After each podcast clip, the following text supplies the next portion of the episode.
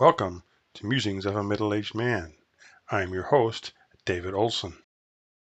A naked man, seen from behind, was kneeling in the vestibule of the church. Around him, at least ten angels in female form came flying out of the darkness, like butterflies summoned by prayer. Tilda Roberto Bolaño. We, humans, fixate on the supernatural. It is woven into our lore extending back to the roots of thinking men as seen in Lascaux, France, home to the ancient, mysterious cave paintings. These are the first recorded thoughts of humanity. Is it the curse of having a brain that exists outside the present moment that drives us to seek higher meaning, supernatural consciousness? Perhaps, DNA strands evolved in humans driving us to crave intimacy with a supreme being? Either way, we seem to be predisposed to spirituality. I have heard it said man is a spiritual being trapped in a corporeal body.